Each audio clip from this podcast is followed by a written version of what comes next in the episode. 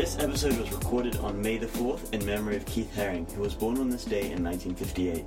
His art remains renowned across the world. He was diagnosed with AIDS in 1987 and died three years later, at 30. He would have been 59. Welcome to another episode of The Privy. I am Courtney. And I am Boris. What is today's topic, Boris? So today we are discussing queers in the countryside and what it means to be a rural homosexual. Which sounds Yes, very. or, uh, or anyone from the LGBT community that lives in those spaces.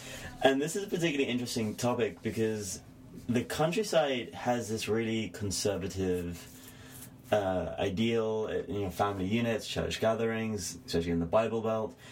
And in the cities, it's always known as, you know, cities like Atlanta, New York, LA, San Fran, these gay havens. Mm-hmm. And the idea is that to be a happy LGBT individual, you need to live in the cities. Mm-hmm. And a lot of people always advocate in the rural, you know, you have to work, work, work to earn the money and then leave and move to the city to be gay. I know a lesbian who grew up in rural Wisconsin and realized that she had to move to the city No, why did she have to move to the city? because of this whole ideal that if you want to be a safe and socialized individual, you need to be in the city. Got it. And it's this whole ideal, it's fabricated, Okay. I think. And I think this is an interesting topic because I've never lived in the countryside and you're a farm boy. Oh, me, me personally, I'm the farm boy. I mean, you are. I am. I am, guys. I am from North Carolina. Um, my parents actually growing up, we actually did have a farm. We actually had pigs, um, horses.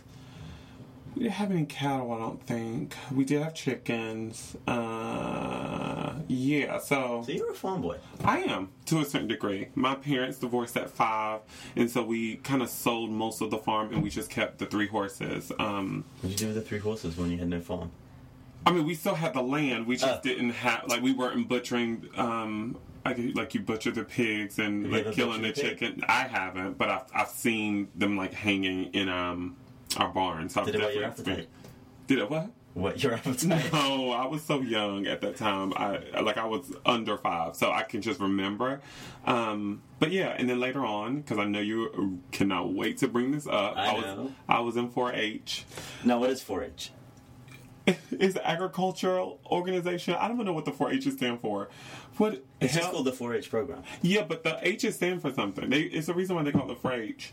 The anyway, it doesn't matter. Anyway, I was It's a USDA-sponsored, government-run. agricultural, Agricultural like program. extracurricular program, and I raised a baby heifer.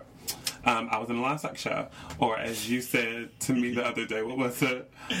Uh, something about a pageant. I was um, A rural pageant. a rural pageant. Anyway, I Pageant queen on the farm. Yeah, pageant queen on the farm. So I raised a baby heifer. So I am very country. However, I did escape the countryside. Um, And your gay identity was a reason for your flee?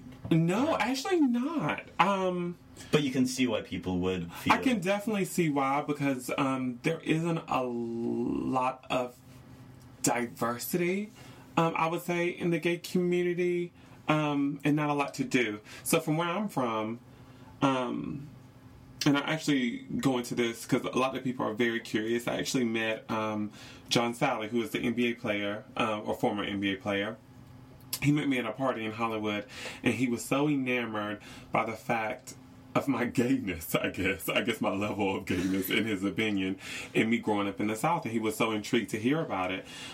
Uh, I, I, would say, fortunately, unfortunately, I don't know how I go about this, but I didn't have like a bully. I don't have bullied stories or anything like that. You weren't in the closet. I mean, you weren't. Uh, you were in the closet. uh, I wasn't like living gay and proud and raising the flag. I actually kind of had a girlfriend my ninth grade year in high school. Aw. Um, Did you kiss so I did. Um, ew.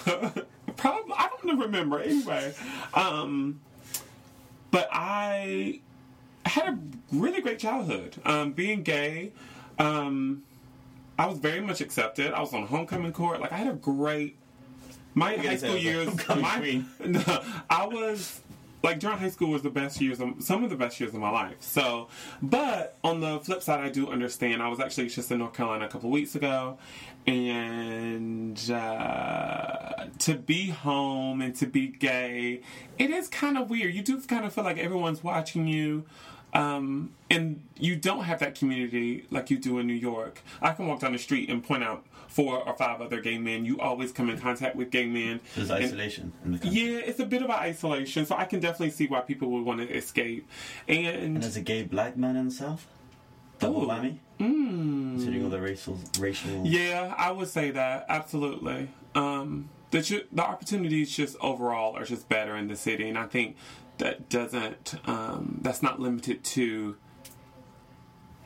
gay people or lesbians or what have you. I just think that's for anyone. But I think with us particularly, I think we are able to thrive because I think the communities here are larger and there's so many different types of um, LGBT people as well as other people that you can connect with. So going back to this 4-H. Uh oh, here we go. So um, there's a really interesting book by a, a historian called Rosenberg Okay. called The 4-H Harvest, and the subtitle is Sexuality and the State in Rural America. Okay. And this guy basically argues that the government in the 1920s created the 4-H program as a way to establish heteronormativity. Oh. And they were very disheartened by the growing urbanization, which at this stage was really overtaking the rural population. Mm-hmm. And they saw a lot of uh, immorality going on with the city. Okay. So they developed the 4-H to like preserve the purity of the countryside. Yes, honey. So I probably wasn't even supposed to be in 4-H. They probably would have kicked me out had they known I was I mean, there. or like you're an ideal candidate. You're a potential flight risk. I mean, they could like convert you. I mean, this is the government. You know how the government likes to convert them gays. Oh. Nothing changes. Go But ahead. do you, do you, did you feel that when you're in 4-H? A lot of heteronormativity? I mean, this was in the 1920s. Actually, no. I'm going to actually um, challenge you on that I mean, because um, Rosenberg. what um clearly he didn't know a lot so there's more to 4-h than just the livestock and that factor there is a lot of farming um in 4-h and things like that i was also on the favorite food show which is culinary which is Feminine. yeah which people deem as feminine and i won two times i think i made this pecan casserole You one year I don't remember but uh yeah so i don't think so what else did we do I've taken trips. We did like whitewater rafting. They never spoke swim. about safe sex or anything. No, no, no, no, no, Was there a religious element? no, not at all. Nope, not at all. Okay, well, that was a disappointing segue. Oh, you- um, I was looking for something more interesting. Now, listen. So there's this other guy um, called Rosen, called Johnson, rather, Uh-huh. and he wrote this book called Just Queer Folks, Okay. which again is a history book, and he basically challenges this notion that the countryside has been this incubator for homophobia Okay. and he looks particularly at migrant workers Okay. in the like 1920s, 1930s, very like John Steinbeck, Mm-hmm. and he was like there was a lot of gay behavior going on. Mhm. So I think he has a direct quote like decidedly queer behavior. Okay. So there was no women because these men are moving around, and they would erect these homosocial environments and have a lot of sex. Oh wow. Now, the question I want to ask you Uh, is, listen, I hope it's not leading to that question, but go ahead. Uh, no, no. Do you, I mean he uses that as an argument to be like, look, gay people in the city, in the countryside, had a great time in the 1930s, despite the church, despite the 4-H. mm-hmm. Can we call these people gay when they were having sex with other men in l- the absence of women? Can we, as 21st century men, impose a gay identity on these men who never proclaimed to be gay and were engaging in a behavior? Absolutely. I mean, people today can say, "Oh, I sleep with men, but I'm not. I'm not gay. You're gay. I, I, I you're gay." You you might put another. You want to put another bow on it, um, or wrap it in a different type. I don't know what the saying is. I'm. I don't know, but they're gay.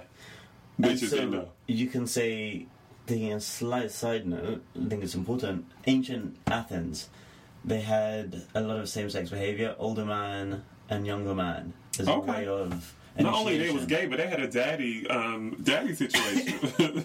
So do you think you- we can call these people in ancient Athens gay, even though the whole concept of gay didn't even exist? Absolutely. I think we can. That's fine. I mean, there are. God, I wish I could think of something. You know how, how weren't gay. things have not been. I think it's just a matter of it not being articulated to be what gay is. I mean, I'm sure. But gay is an identity. There's gay behavior, and this gay identity. So what I think Rosenberg is talking about, not Rosenberg, um, Johnson is talking about is a gay behavior, but we can't say. I mean, they would still sleep with women. There's also less risk of pregnancy. Oh, so they were bisexual. Okay. Well, I mean, the same thing. Bisexuality doesn't really exist in this period for these people. Oh, for these people. Okay, got it. Like, it's a very modern thing. I mean, don't forget, homosexual identity is a very modern phenomenon. That is that is a very interesting point, and I'm going to still say that they were gay. still say they were gay. Of course, it wasn't called that, but if we are speaking about it in modern terms, if we're, you're asking me today about back then. Yes, they were know gay. what was in the head. I don't care what was in their head, but they were gay. It's interesting you say this. There was I'm going off topic, but it's fine. There was a guy called uh, John Boswell who Oh. was a British historian who wrote this book about homosexuality in ancient Athens, and he got crucified by the historical community for claiming that homosexuals existed in ancient Athens. Oh, they sure did. But go ahead. But then he was like, no, they did, and everyone else was like, no, they didn't. But then they all died of AIDS because this was in the 80s, and the debate never got finished. Well, I mean, So we can finish the debate for. I, I mean, you're these ancient questions that you're asking about are just like today. I'm sure there are guys today who have sex with other men who see themselves as straight and who are not emotionally such a dig at you, but no. that that are so emotional. I guess they're not emotional about it, but it's just sex. But to me, I still think they're gay. So there's a lot Um, of gay people then in the countryside. If we're going to take this argument, Well, I mean, in my opinion, they're gay. okay, and okay, fine, Mr. John Boswell. Um, he's very good looking though. You should look him up on the internet. He's very dapper. Anyway, so interestingly though, with gender, I mean, I know for lesbians, there's this movement now. America needs more lesbian farmers. Okay, why? Um, I actually weird. told someone to get a T-shirt, and she bought it. The lesbian I was just referring to before. Wait, there's a need for more lesbian. It's just like a movement, like let's like the sort of idea of a lesbian utopia of women. These lesbians going to the ground, back to the ground, and Oh, they wanted to do it. Yeah, Got it, okay. Uh, but again, like if, if we look at like the more traditional butch lesbian gender norms, Mm-hmm. the more masculine norms, the countryside is a great space. If you move to an urban city, you can't necessarily be your your gender behavior becomes more obvious. Everyone works on farms, regardless of your gender. Mm-hmm. So you could be a man or a woman, and it it doesn't. The gender dynamics isn't an issue for a lesbian because she, by virtue of working on a farm, is engaging in a masculine behavior that bears no relevance to sexuality. Mm-hmm.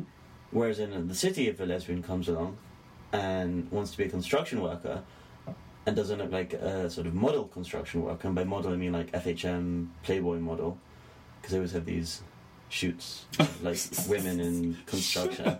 But I mean, a masculine-looking woman, everyone's going to look at her and be like, "Hmm, she gay." So Oh, in this context, for lesbian farmers, well, I'm sure they're saying the same thing in the country too.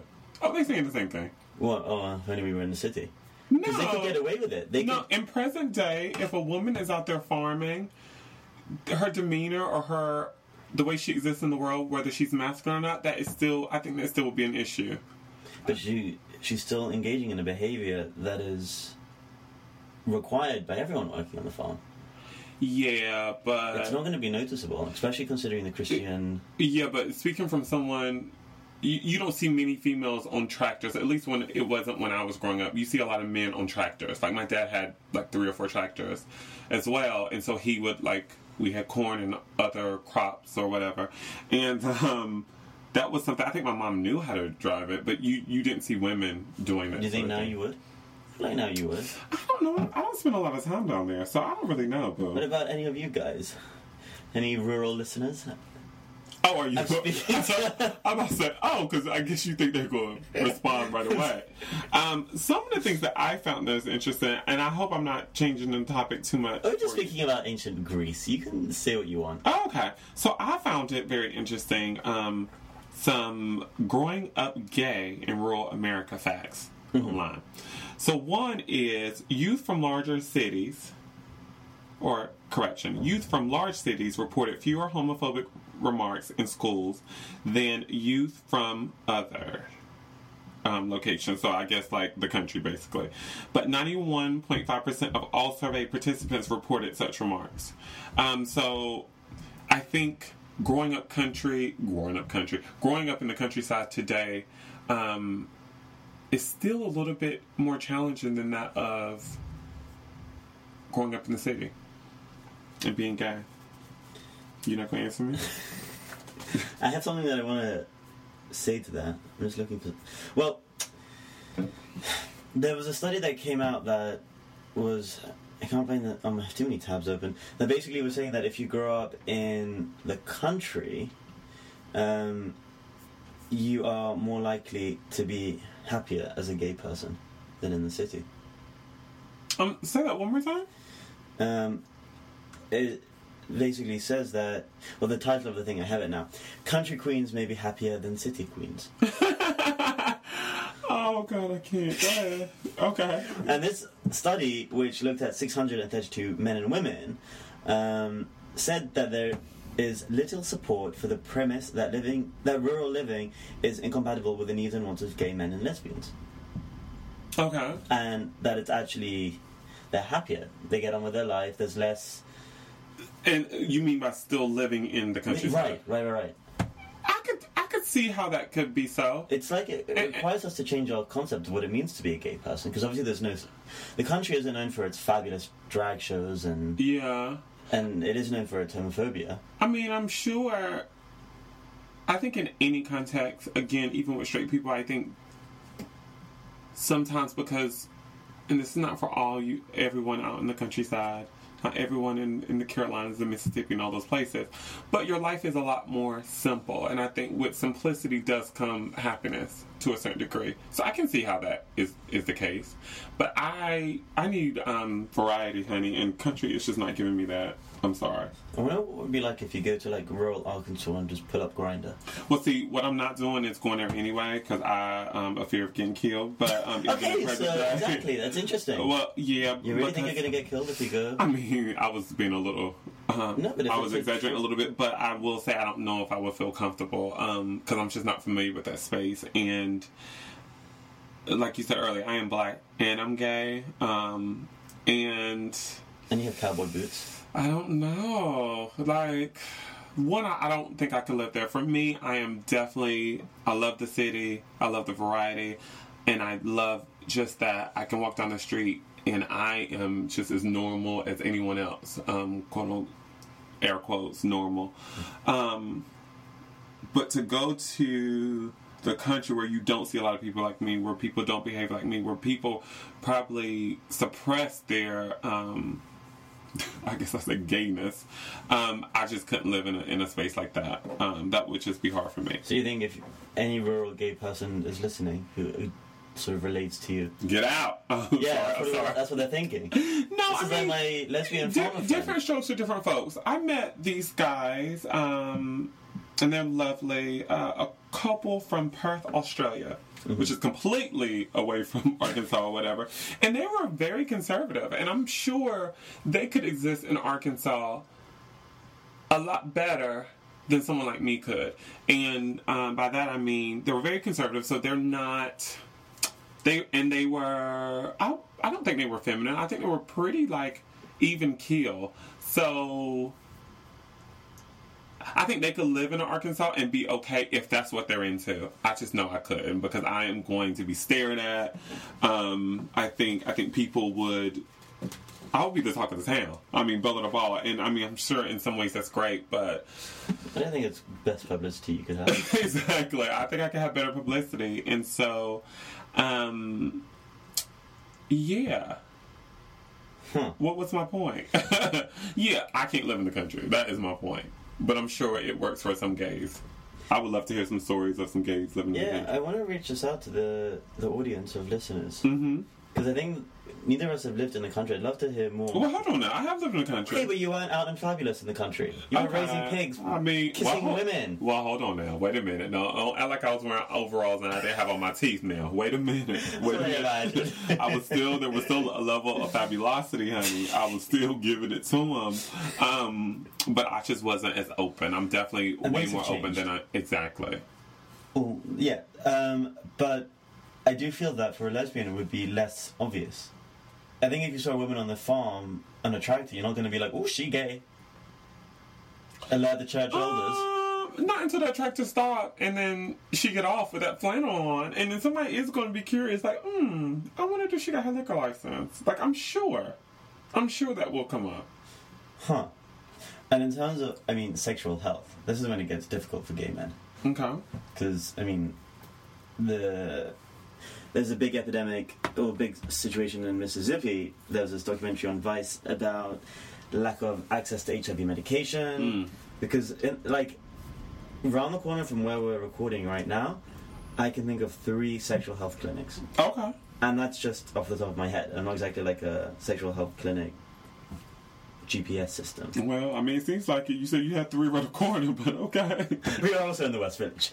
Um, but I mean, for people living in the countryside, there's like has to be charities that facilitate the transport of people every week going to get their doctor Exactly. appointments. And I think as a rural gay individual, a you're going to have a lot of stigma, but you're going to be essentially outing yourself if you come out and say you have HIV, hmm because of course it's the gay disease. This is the Mhm. rural South we're talking, or the rural anywhere. And your access to medication, you're not really going to be taking it regularly. That's true. So that, I think that is a problem. Yeah. When I do think being in the city is safer For, to be gay, to be gay. safer. Yeah. Okay. I mean, like, I can see that. I'd be fascinated to see about like PrEP distribution rates, rapes, rates in the South or in the rural. Does it offend you that I keep equating rural with the th- with the South? No, not at all. Okay. I mean, that's kind of how I see it for the most part. Um, it's not limited to the South, but I can see why you are making that close comparison. Um, I brought uh, so queering in the countryside. Queering the countryside is a book, Mm-hmm. Right. correct? Correct. So I was reading an article in regards to that, and I know you read this book Yes. um, just uh, through conversations with you off the podcast. Um, and one of the points that this particular article article um, says is that it's continually reinforced by the media um, that LGBT folks do not fare well in the countryside, um, and that the media only talks about rural queerness in the context of high-profile mur- murders or low-life government officials. Mm-hmm. What do you think about that? Mm, it goes back to what we've been saying all along. Whether this is actually true. Because the media isn't always true, as we know. It isn't. I, I think And this is the.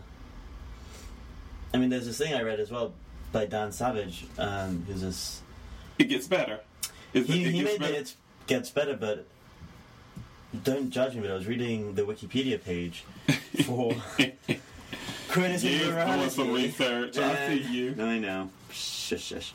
But he basically had said that, like, for you to be a healthy, happy, rural, rural, uh, happy, healthy gay individual, you have to leave the country. Sorry.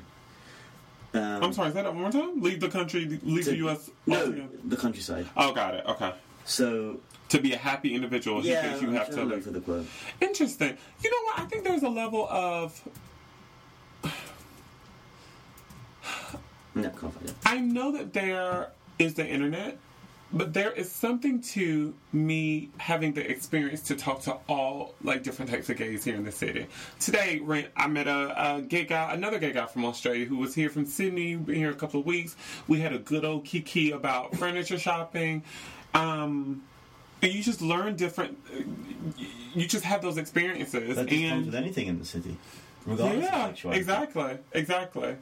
And I guess if you're living in the country and you like that simple life, you don't care about broadening your horizons. Yeah, but you still That's feel like you. very bad thing I just said. it's not bad, but I'm just saying, like, I, I think you get a better understanding of yourself in the city as an LGBT Oh. person, um, just because there's there are way more things out there. I think you have to be very self-taught to know more about our culture.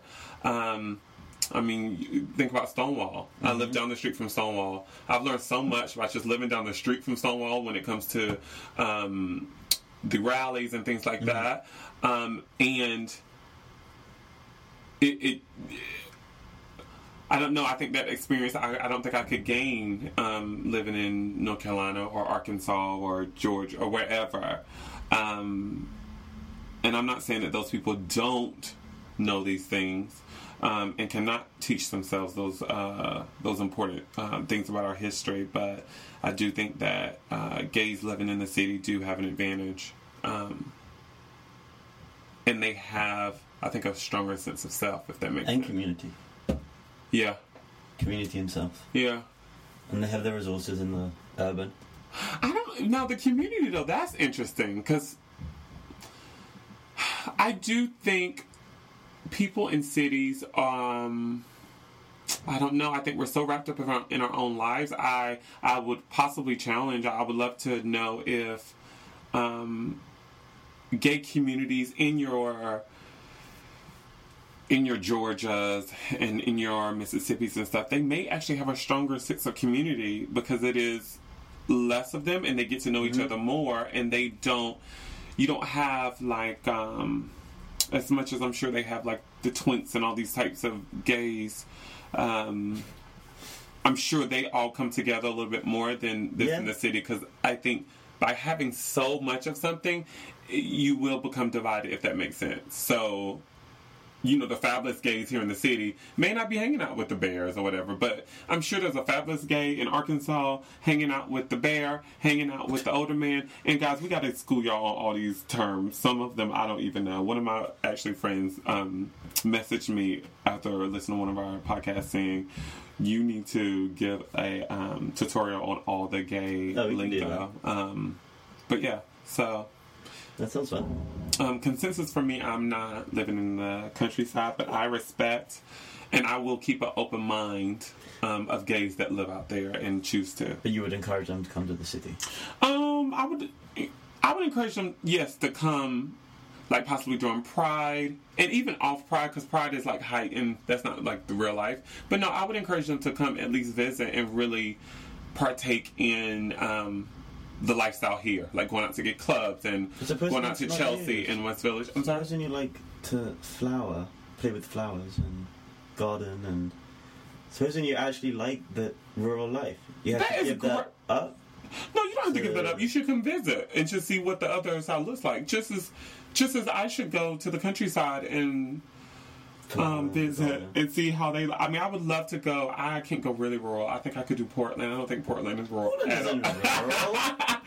um, uh, that's honey. That's as rural as I'm gonna go.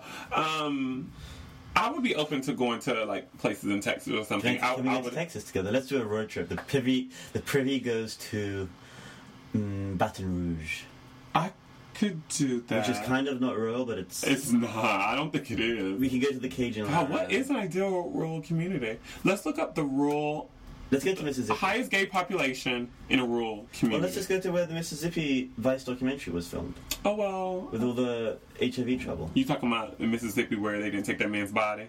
Mm-hmm. Yeah, I don't know. I don't know about that. I don't know. Um, that is our time to this week. What do you have any closing things to say, Boris? No, I just think I'd like to hear from some people. Oh, okay. I mean, I'm just going to end with like a convince me if you think living in the city. Um, I mean, I, I'm open too. I have only lived in the city, so Yeah. I, I really can't speak. I know that obviously the media that makes me think it's going to be homophobic. Yeah. biased and Right. not genuine necessarily. I, I think there is some truth to it, but I, I can say I would be a lot more open to um, yeah. the queer lifestyle or the gay lifestyle or the LGBT lifestyle in rural communities. Um, if you have an opinion on this, please hit us at um, the Privy Podcast on Twitter. Um, And any of your stories. Oh yeah, any stories? I'm loving all the feedback I've um, gotten, and we're working on some stories that some of you have sent. So I'm looking forward to sharing that with you. And that is our time for this week, and we will be back next week for another episode of the Privy. Thanks for listening.